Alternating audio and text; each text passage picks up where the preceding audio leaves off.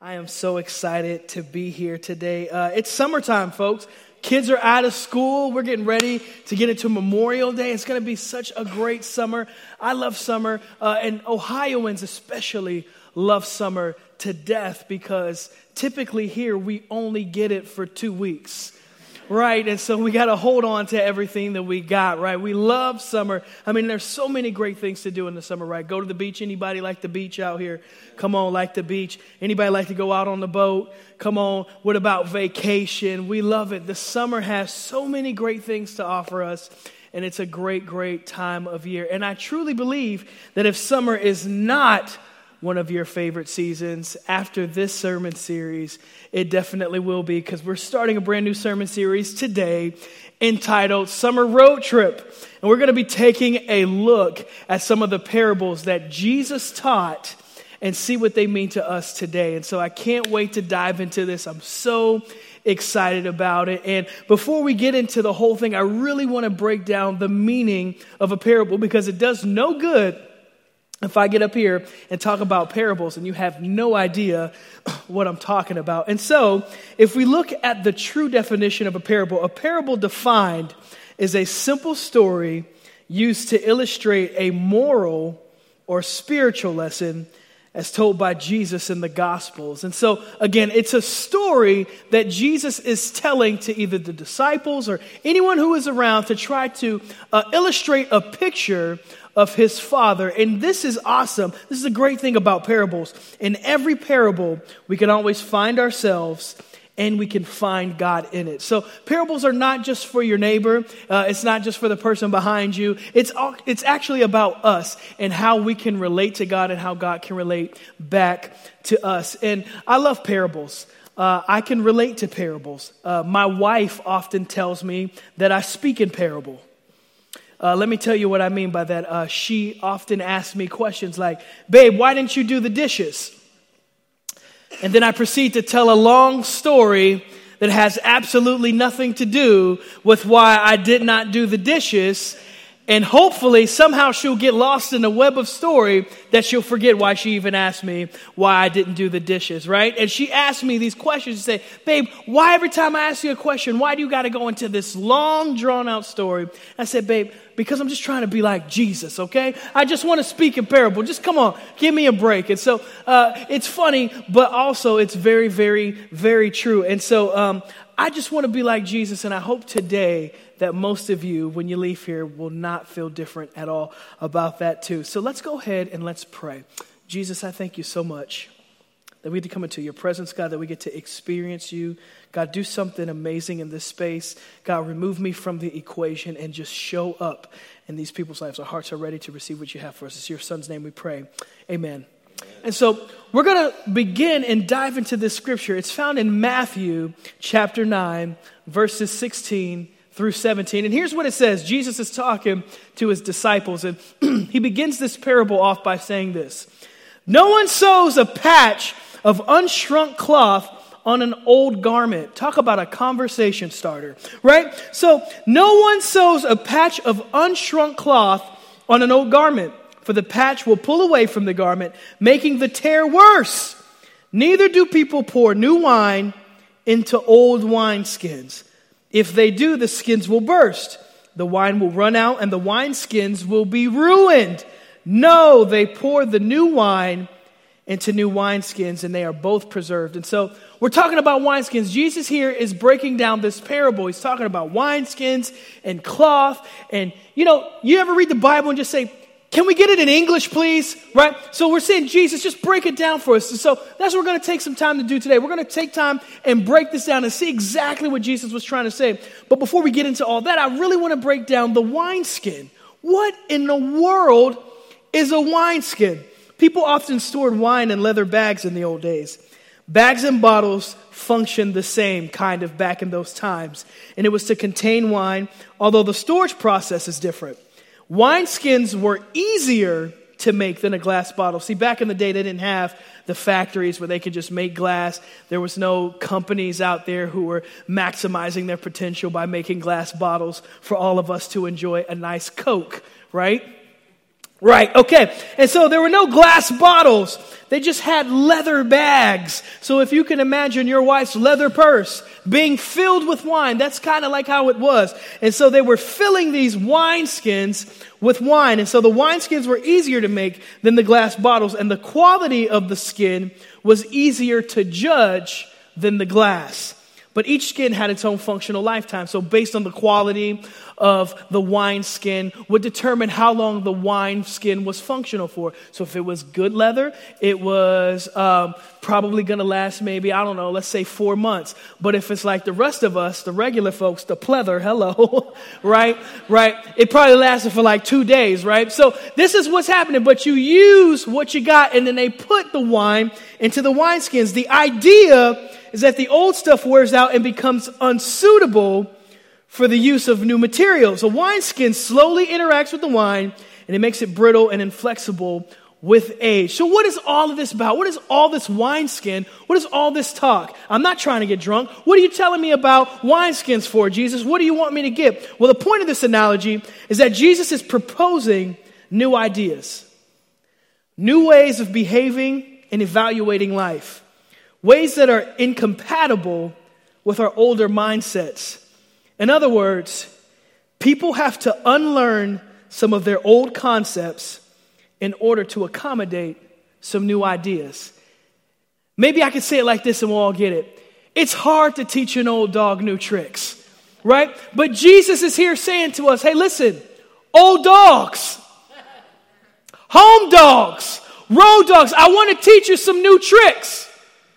But in order for me to teach you some new tricks, you're going to have to let go of some of the old mindsets, some of the old ways about yourself. I want to do something new, but I can't do it if you're still holding on to old ideas and concepts.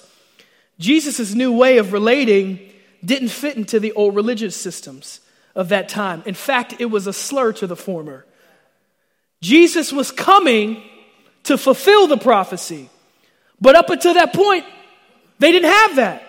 So, what was happening is people, in order to actually have a conversation or a relationship with God, they had to go through ceremonial cleansings and washings. They had to go ahead and make sure that they sacrificed. God bless you. Had to sacrifice sheep and goats and all kinds of things in order to even be in fellowship with God. And God is saying this. Jesus is looking at us. He said, Listen, no more is it going to be that way. I came to fulfill the law.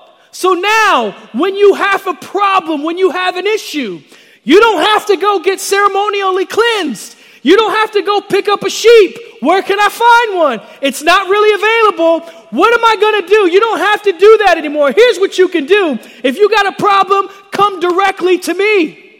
You can come to me. You can speak to me. You can talk to me. I can help you. I am now the sacrifice that you had to make. I am it. I am He. But this was a slur to their old ways, to their old systems. Jesus was coming to do something brand new. And he wanted his disciples to be prepared to embrace it and establish his kingdom on the earth after he left. And the same is true for you today. All of us have perspectives on God and religious experiences that we've had. We've all got our ways of thinking about God, things that we've heard about God things that maybe make sense to us, things that maybe we were taught, doesn't necessarily mean that they're true. You got to research it for yourself. And if God's trying to do a new thing in your life, boy, I would hate to see you hold on to some of the old things because God wants to do a new thing in you. But the real question is this What will you do when God requires something different of you?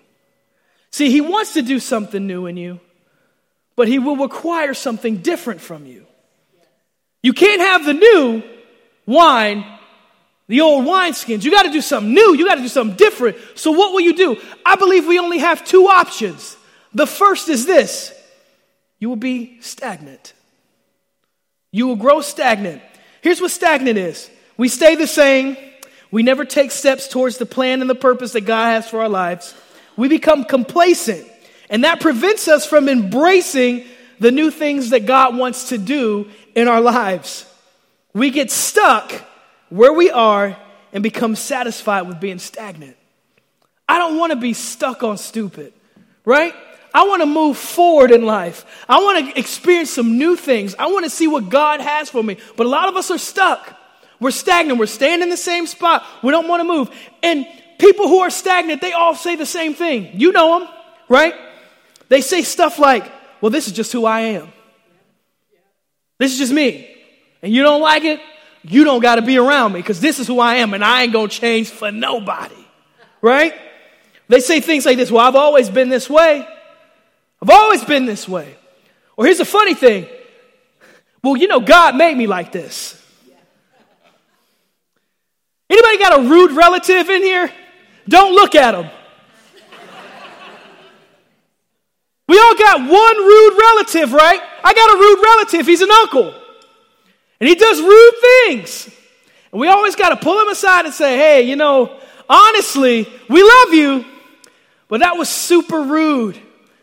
And you know what he says? Well, this is just who I am. God made me this way. No, no, no. God did not make you rude. You are being rude by choice. You have a choice to make. But a lot of us will say things like, well, this is just who I am. This is who God made me. No, God didn't make you that way. You have a choice. You have to choose something different. This is one thing that I've noticed about stagnant people is they never grow spiritually. They never grow emotionally, and they never grow mentally. They're always stuck in the same spot, talking about the same things, the same old hurts, the same old arguments, the same this, the same that. They never grow. And it's tough to engage with people like that, especially if you're on a path to growth. Watch what it says in Proverbs 12 15. The way of the fool is right in his own eyes, but a wise man is he who listens to counsel. Simply saying this if you're willing to listen to what people have to say to you, you're going to grow. You're going to be wise. You're going to have a great life. But if you're one of those people say, man, this is just who I am, this is just me, this is just what it is. This is just this is how it's going to be. God made me this way, and if you don't like it, you can get from around me. No. You have to be a person to listen to counsel. When someone says, "Hey, you're a jerk." You got to wear that. Especially if it's true. What's the old saying? If the shoe fits, wear it. You can either do that or you can pass it off to your wife. Um, but whatever you do, you must own that. You must own that. So we become stagnant. We stay in the same place. So we can either do that or we can embrace the change to come. And here's number two the other thing that I believe that we can choose to do is grow. Here's what growing people do this person is one who never settles for the status quo and is willing to embrace the new thing that God wants to do in his life or in her life. They believe that God has more and there was always another step in the journey with Jesus. This isn't about, this is, listen, you got to get this. A person who's growing, they understand this fundamental fact. Ready? They believe this that it isn't about perfection, it's always about progressing. Listen, perfection lasted 33 years on this planet. That's a pretty tight window, which means you can't fit through it. But what it does mean is that we can attain to hit some perfection. So basically, the mindset that you need to have as a person who's growing is to say, you know what? I might have been terrible two hours ago, but I'm going to keep getting better. Hey, I might have had a bad day yesterday, but I'm going to keep getting better. Hey, my finances were jacked up two years ago, but I'm going to keep getting better. Hey, my marriage was in a rough spot, but I'm going to keep getting better better because I'm a person that grows. I'm not stagnant. I need to see growth. And if I need to see growth, I understand that it's not about perfection, it's about progressing, moving towards some new things, moving toward those things that God has for you spiritually, emotionally, physically, and mentally. And you can't grab a hold of the new if you won't let go of the old.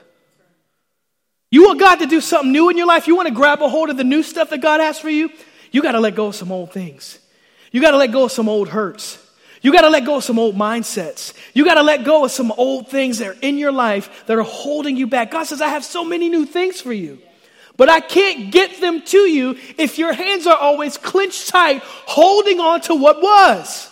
Let it go. Listen, if they walked out of your life, if they left you, if you never see them again, that's fine. Let them go. You don't need them. Let them go. There are so many things.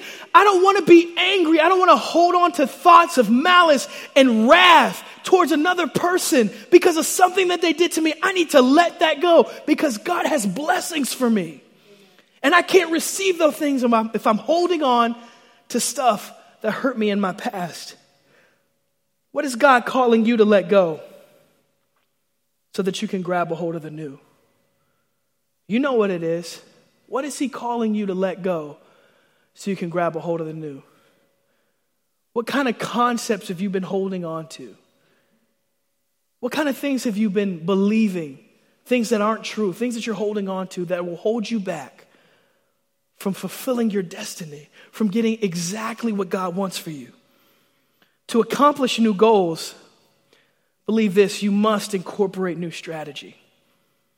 To accomplish new goals, you must incorporate new strategy. Listen, I want some new goals in my life. I got to do some new things. I got to do some new strategies. I got to look at, I got to look at it. Here at AC, man, I love it. I love being a part of this church. It's an amazing place. We have been taking a look at systems and strategies, just trying to get better at how we do things. And I got to tell you, it's amazing because what it's doing is it's making us more efficient. What a sad life to live a life and say, you know what, this person died, but they were rich. Or this person died, but they were well liked by everybody. No, on my tombstone, I wanted to say Ryan lived a great life and he was efficient. We have small spaces of time that we're allotted on this earth. And I want to spend every single moment of my life being effective and efficient for the kingdom.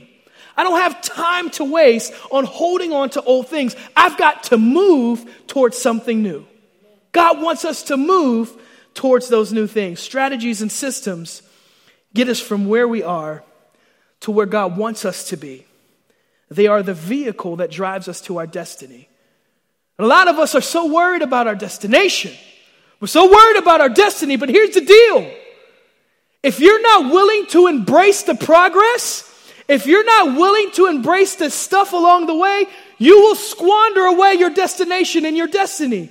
You have to be willing to say, listen, God, even though I don't understand this process, I'm going to go along with it because I know that it's making me better and I know that it's prepping me for what you have for me on the other side of this thing. You have to be willing to embrace the new strategies. Watch this. This is profound. You'll never hear anything like this ever again. So make sure you write this down.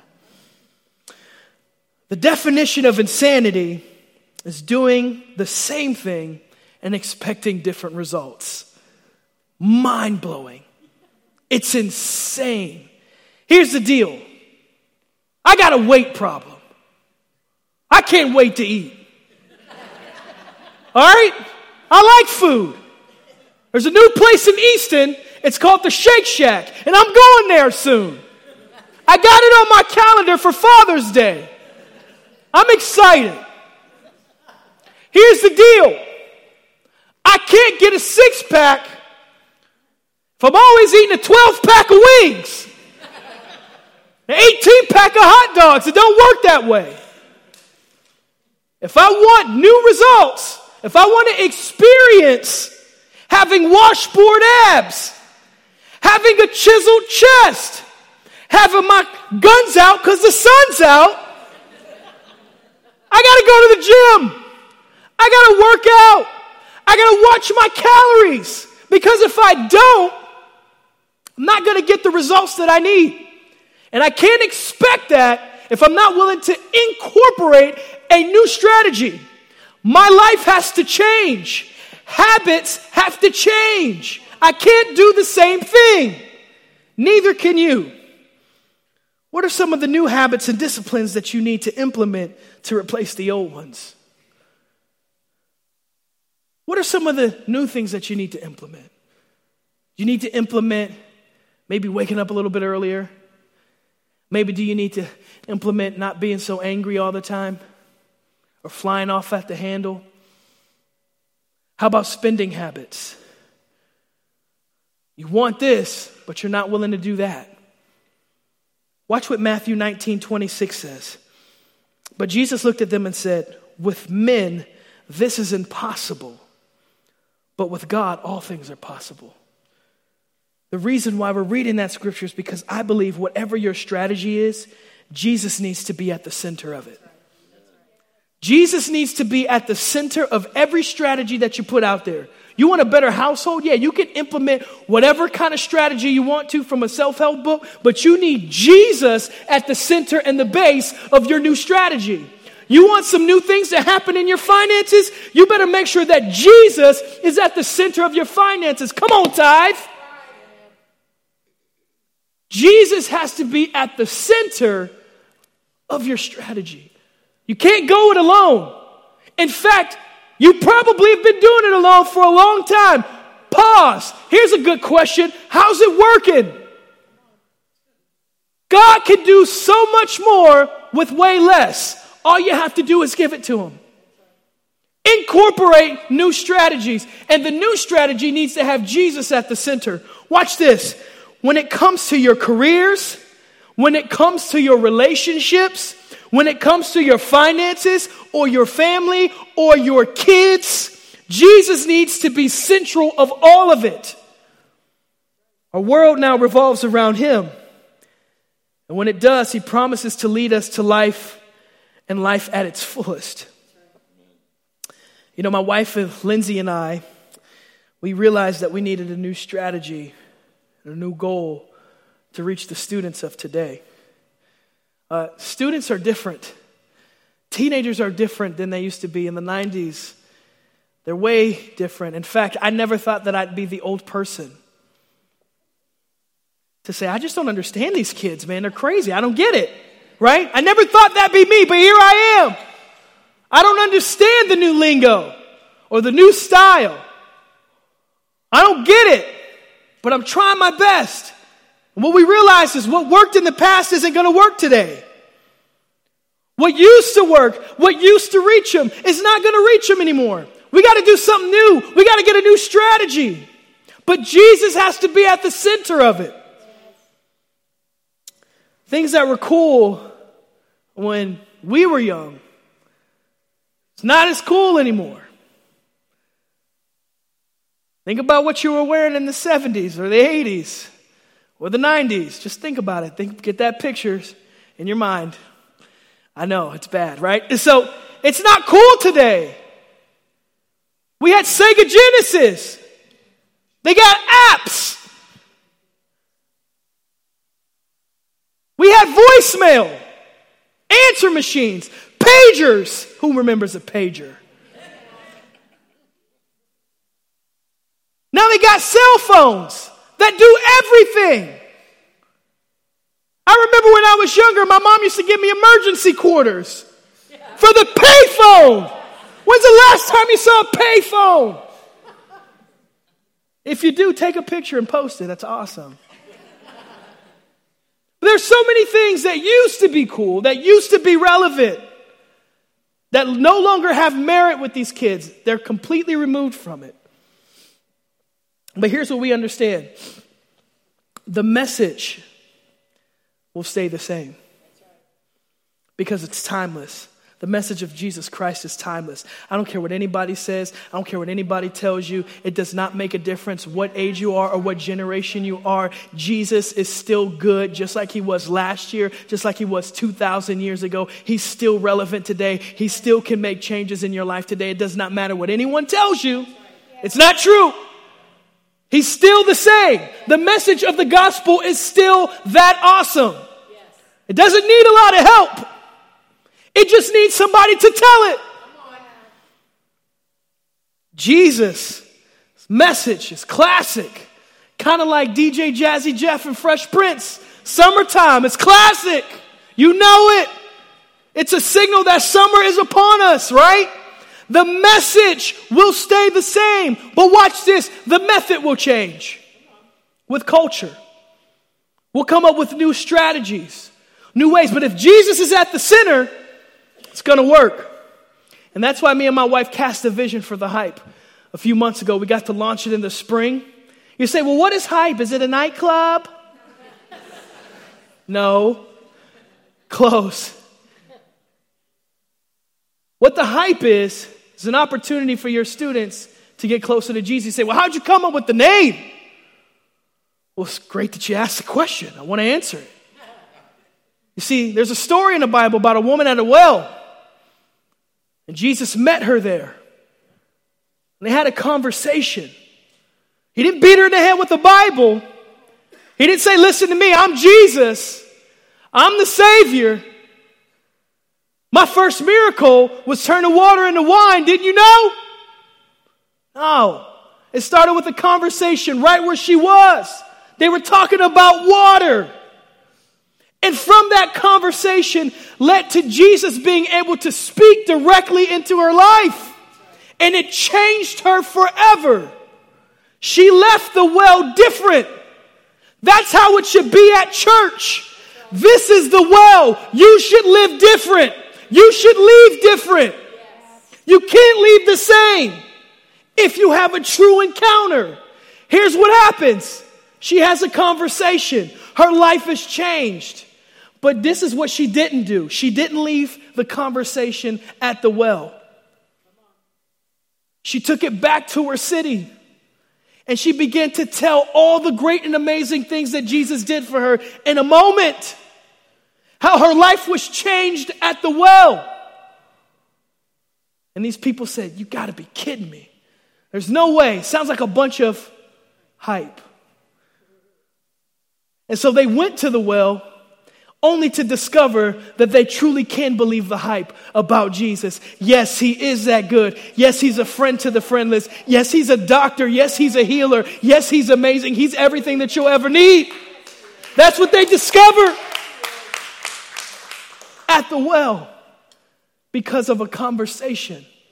They now can believe the hype about Jesus. It translates to the same thing today. We want to start conversations with your teenagers that they can take to their schools to say, hey, listen, friends, you can believe the hype about Jesus. Yeah, there's a lot of stuff going on in your world, but the only constant, the only consistent that you'll ever need in your life is Jesus Christ. That's all you need. Conversation with Jesus didn't stay at the well. And that's just not for students, that's for us. Believe the hype. Believe the hype. Don't leave the conversation at the well. Take it to your job. Take it to Thanksgiving dinner. Take it with you on vacation. Take it to your kids in the car ride where it's awkward because they have their earbud in and you know they're listening to music that they shouldn't be, but you want to start a conversation, but you feel weird because you don't want to start a conversation because you're too old, and so you just kind of sit there in silence. That whole thing. Talk to them. Start the conversation. Yeah, there's a generational gap, but Jesus is multi generational. That's what you need to remember. Be like the woman at the well who continued the conversation because she had a new wine in her, because God did something new in her and she couldn't just let it stay. She had to pour it out. The band's gonna come. God's doing some amazing things in the hype. It's been amazing to see lives changed. It's been even more amazing to be able to play a small part in it. Our team is amazing. Our volunteers, our, crew is just awesome. They're off the charts. We love for your students to be a part of it. So if you got students in the sixth grade, all the way up to senior high, get them here on Wednesday nights at 7. That is a shameless plug. shameless for the hype on Wednesday nights. Make sure you get them here. But my question today is not just for the students, but it's for you. What is the new thing that God wants to do in you at the well? What's He want to do in you? What's the new thing that God wants to do? It's a good question. Watch what Isaiah says. It's found in Isaiah 43, verses 16 through 19. Check this out. It says, This is what the Lord says.